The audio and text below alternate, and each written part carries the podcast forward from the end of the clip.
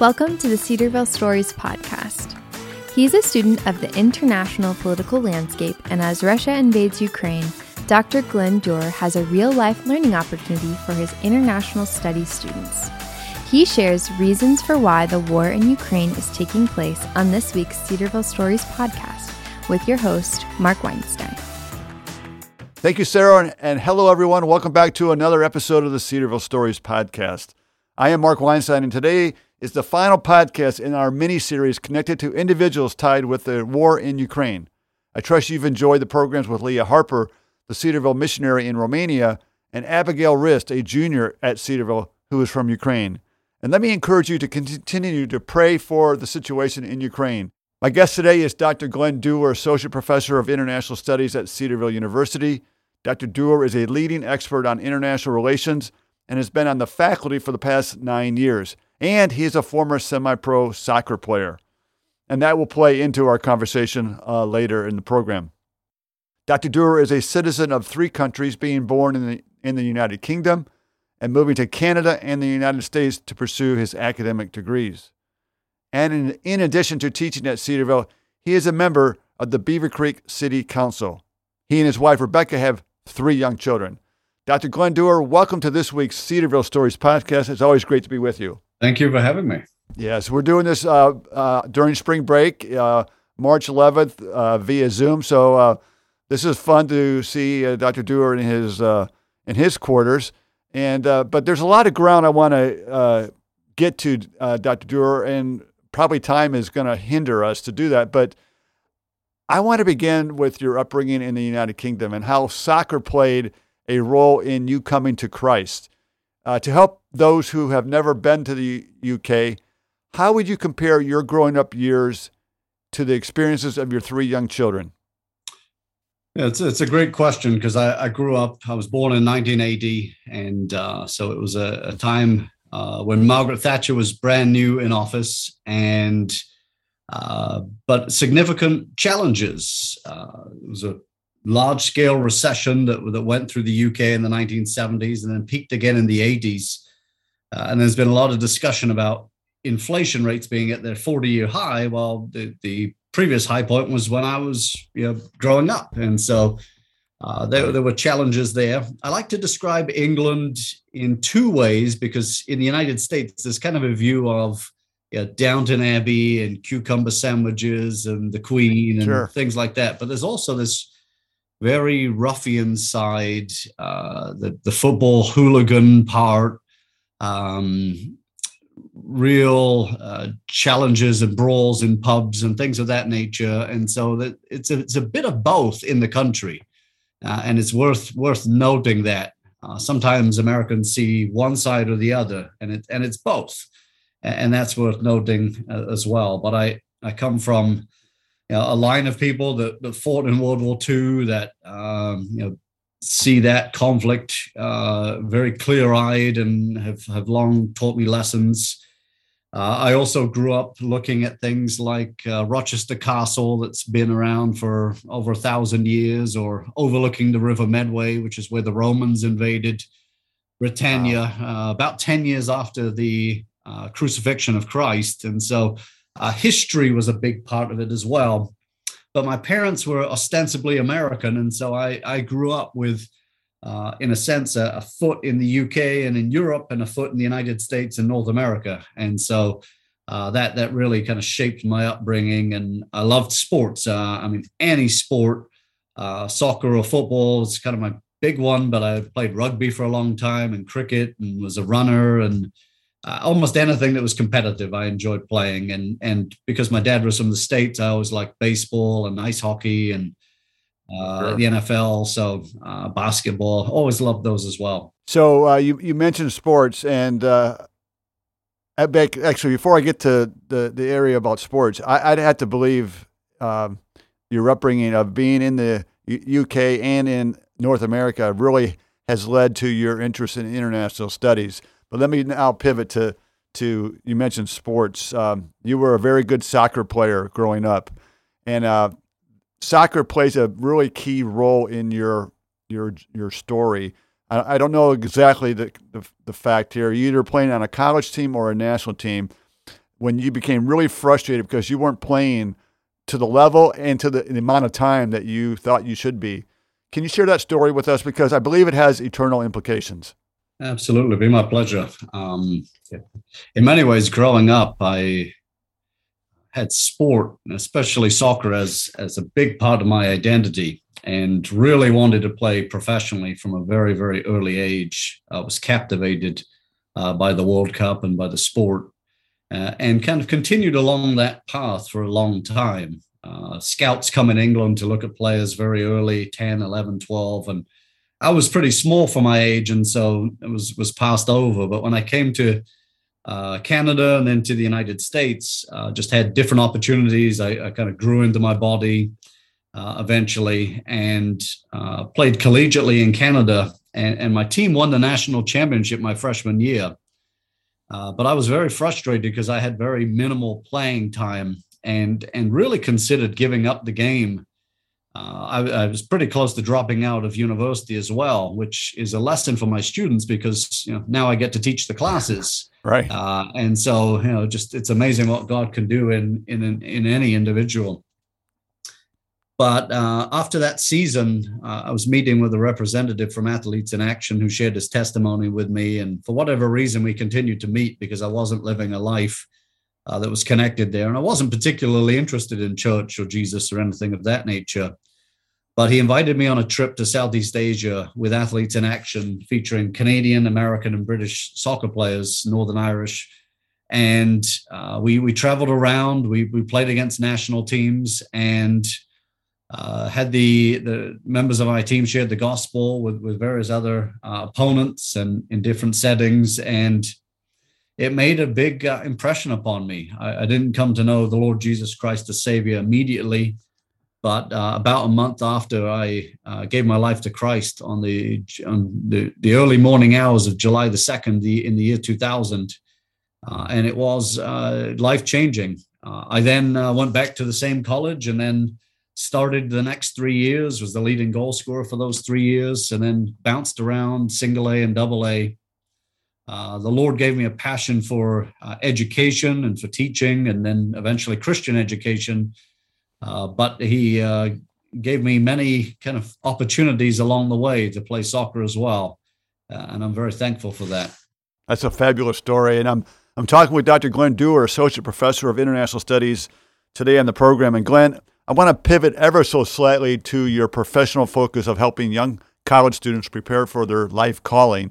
Has teaching at the college level always been a career focus for you? No. As I mentioned, I really wanted to go into, be either James Bond or a soccer player for the longest time, and dabbled in both worlds, actually.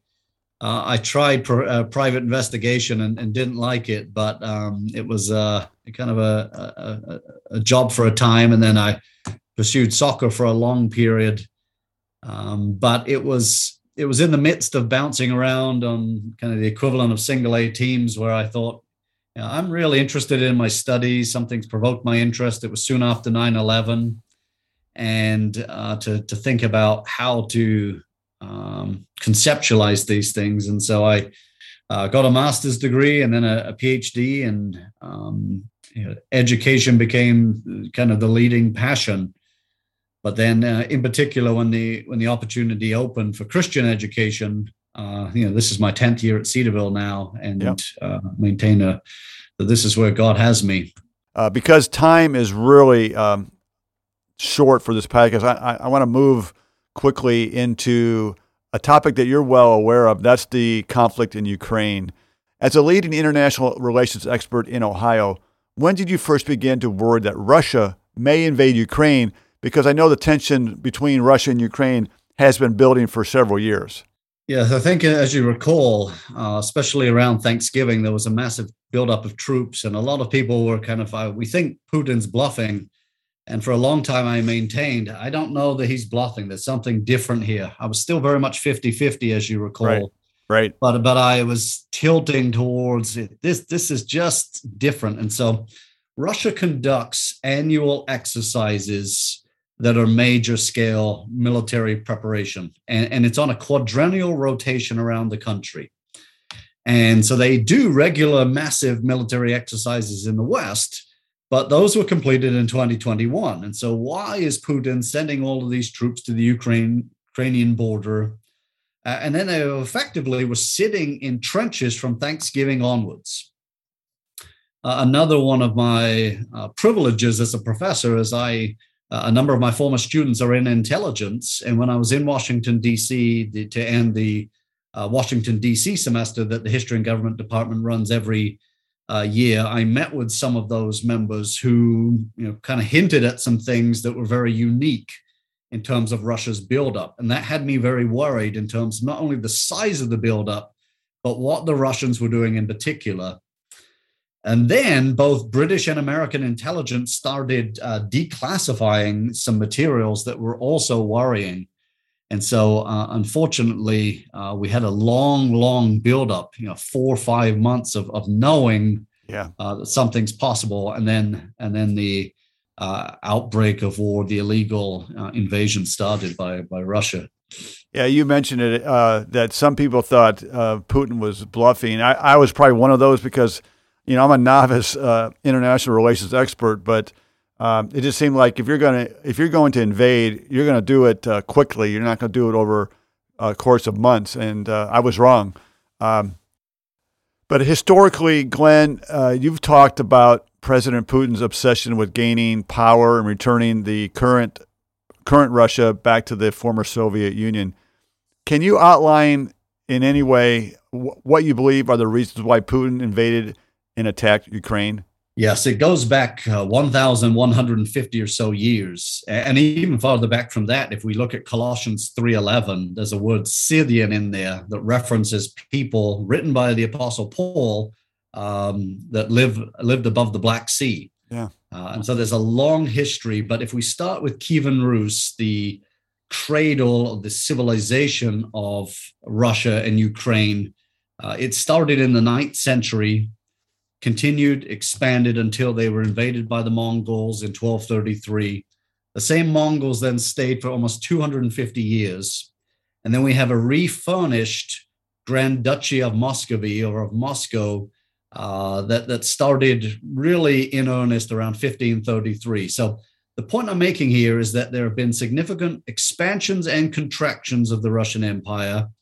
Ukraine has at times been in that, but has also been outside of it, hence a separate Ukrainian language, history, and culture.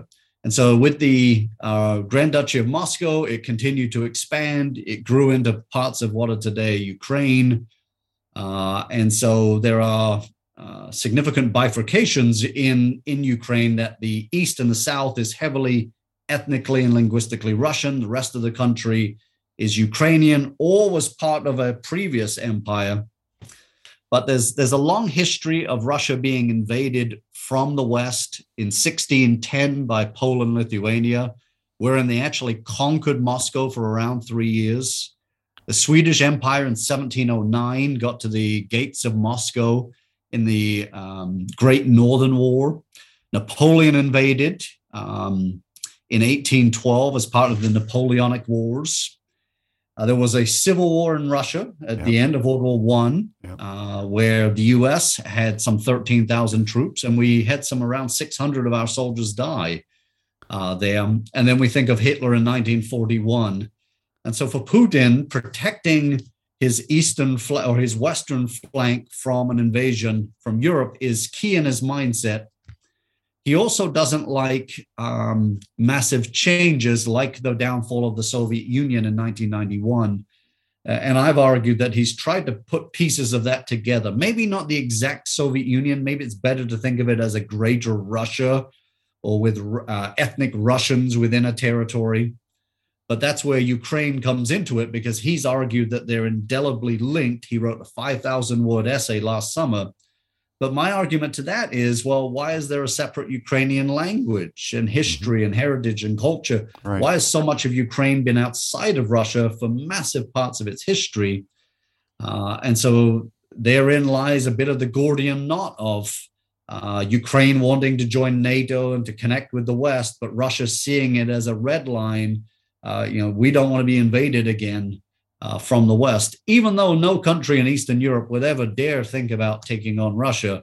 Russia has still been, under Putin, very aggressive and illegally so, and committing just massive scale human rights abuses that we're seeing on our screens.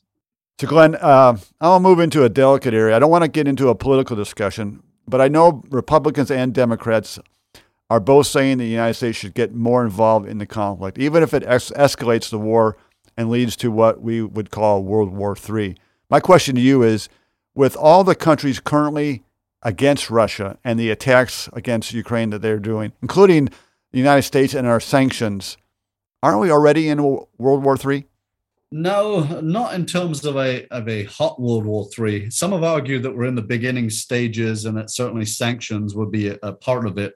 Right now, it is a localized conflict between Russia and Ukraine. I've outlined that it's clearly illegal. It abrogates international law. It even abrogates what Russia itself has signed with Ukraine.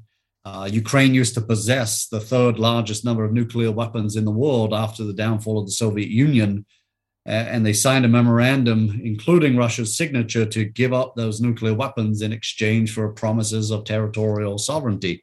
Russia has violated that. But there are different ways this could escalate. It could bring in the countries of NATO, the North Atlantic Treaty Organization countries, 30 member states that have promised to defend themselves and led by the United States. That would be a major escalation. And then the danger, too, is bringing China into all of that. That truly would be a World War III. Right now, it is a major great power war involving Russia fighting against a smaller country, Ukraine, with heavy economic sanctions and some lethal aid given by the NATO countries. But it is still in a box, so to speak, despite the brutality that's taking place. And it's raised the question in many democratic countries as well, what do we stand for if maternity wards are being bombed and women and children are fleeing and 2.5 million refugees and counting? It's probably going to be higher by the time the listeners hear this. But at the same time, we don't want a World War III if we can avoid it. And so there's a real inflection point right now. How do we move forward? Yeah. How do we protect free peoples? Because a lot of people have said, well, block Ukraine from joining NATO, but that just takes away the agency and the decision-making power of small countries and just saying, well, you don't matter. One of the reasons why NATO expanded so much, even though Putin disliked it, was, well, they wanted to do it. They wanted to secure themselves, and they wanted the opportunities of the market in the European Union. And so as long as free countries get to make free decisions, Ukraine will be part of that discussion. And so there's just so much here that could escalate and quickly, and that's the danger. It really is. And I know, I follow the news every day. It's really hard to watch what's going on in real time over in Ukraine. But we've also heard in our country the last several years about a phrase called fake news. So Glenn, how do we know we're getting the truth of what's taking place in Ukraine? And how do you discern fact from fiction with world events? It's a very important question. And I should start by saying there's no unbiased news source. Correct. It's not out there. And so it's important to read widely. I tend to go to Reuters and the Associated Press first. The reason being is that those are the news services that everyone else uses when they just need to fill pages or to say, hey, this is what's happening on the ground. Neither of those sources are bias-free. But if I start there and then watch and read heavily, it's useful.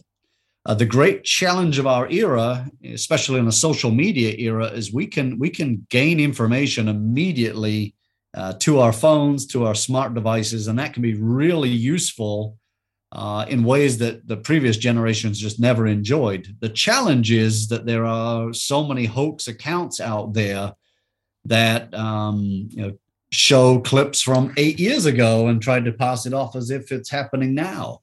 And so it's trying to ascertain markers on the ground that suggest this is in 2022 from reliable sources. The beauty of social media is then people can then kind of fact check it, and it quickly comes to light if it's not indeed, if it is indeed false. The problem then, though, is that maybe that information or that video has gone viral already and it's not actually true. But I think just reading very widely, reading critically and analytically are very key factors. But then also, as Christians, the Word of God, that gives us our alignment in terms of what we can see, and we should seek fast and hard after the truth. I think your point of knowing and reading Scripture is paramount to following this or any crisis, but also it's important to take your news from multiple sources, even opposing sources, because somewhere in the middle there is likely the truth, not just what is being reported broadly. Glenn, so from your perspective, how does this end? And then how do you see this conflict fitting in biblical prophecy? There are several ways that it can end. Some of them are just really bad scenarios where Ukraine is annexed into Russia, or that there's a puppet government that's put in place. I've heard of several names of former Ukrainian pro-Russian leaders that may be installed as a puppet government. The danger with that is Russia will then grow by 40 or so million Ukrainians, and you add to that the energy sector and a stronger economy in 5-10 years when the sanctions have been lifted. Russia's just going to be a more powerful player. So there are real detrimental impacts there. Another outcome is that it's stymied, that the Ukrainians manage to win and keep portions of their territory. They will probably lose bigger chunks of Ukraine, unfortunately, but the Russian military has a history of not doing well in terms of offensive capabilities, of losing morale. And so if the Ukrainians keep fighting, they can keep a piece of it. Another distasteful way of it ending is that Zelensky and Putin make an agreement, and there's an off-ramp that's given, and maybe that's going to be required. It's not really palatable to me, but at the same time, that's up for the Ukrainians to decide, and that's maybe where they will opt to go. But it could, as I mentioned in an earlier question, escalate into something larger where it's NATO against Russia and we're effectively in a World War III. That's hard to know. In terms of biblical prophecy, it's important to read different areas of Daniel, of Joel, but also the book of Revelation, to think about what Jesus said in Matthew 24 and Luke 21. There's parts of me that think that the fulfillment of biblical prophecy and the return of Christ in 1 Thessalonians 4, some kind of rapture maybe scenario that precedes that. I think we're still a ways from that, because there are things like, well, the whole world needs to hear the gospel. Correct. Before the end. But Jesus himself talked about wars and rumors of wars. And in a way, we've lived through the last 80 years almost since the end of World War II, with less conflict, believe it or not, than at previous points in history. And so if this is ramping up and for Jesus's words to be fulfilled, we probably will need to see a number of conflicts like this elsewhere in the world and getting noticeably worse. We can think it's bad now, but we still live at a time where there's a massive amount of wealth. There's significant freedom for Christians in different parts of the world, right. Massive persecution in some parts too, but there's a lot of democratic rights and rule and constitutional privileges that we have. And so we can look at things and think, well, inflation's bad and gas prices are bad, but compare that to, say, what people were experiencing in the UK during World War II. Life is still pretty good in a number of ways. And so my estimation is that these grander wars will increase, that life will become much, much more challenging. Those are the signs of biblical prophecy being fulfilled for me. That's great wisdom and insight. Glenn, as we move toward wrapping up the program, I want to briefly touch on the fact that you teach a lot of students. And one student in particular, and she was my guest last week on the podcast, Abigail Rist, is from Ukraine. As a brother in Christ, as a professor of hers, how are you able to teach her and others? But yeah, I'll also come alongside and encourage Abigail as she is facing great pain as she sees her friends either leaving Ukraine or being impacted in a negative way.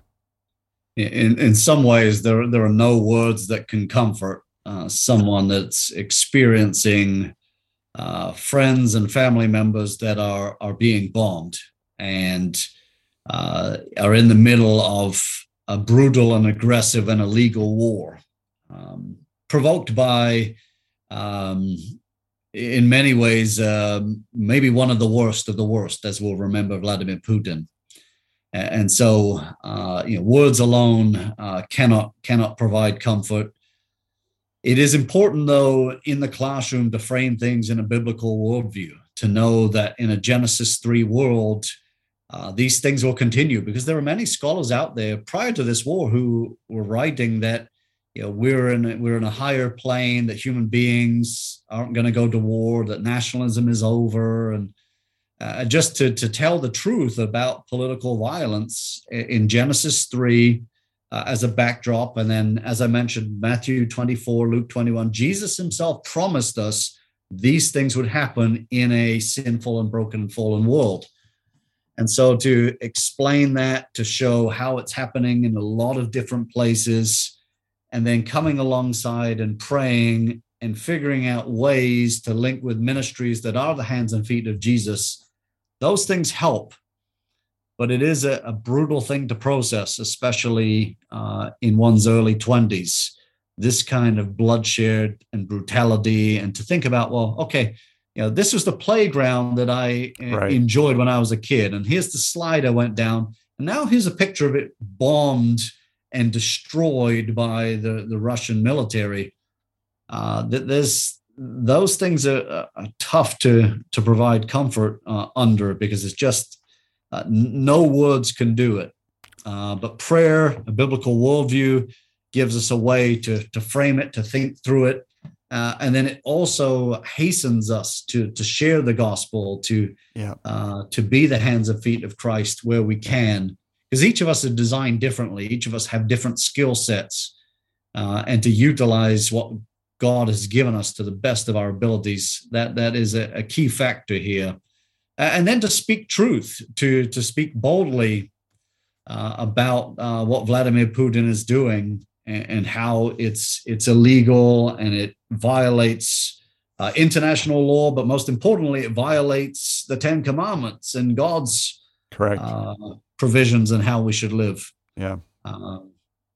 And know that he is the ultimate judge, that one day there will be a judgment for all. Yep. Vengeance is mine, says the Lord.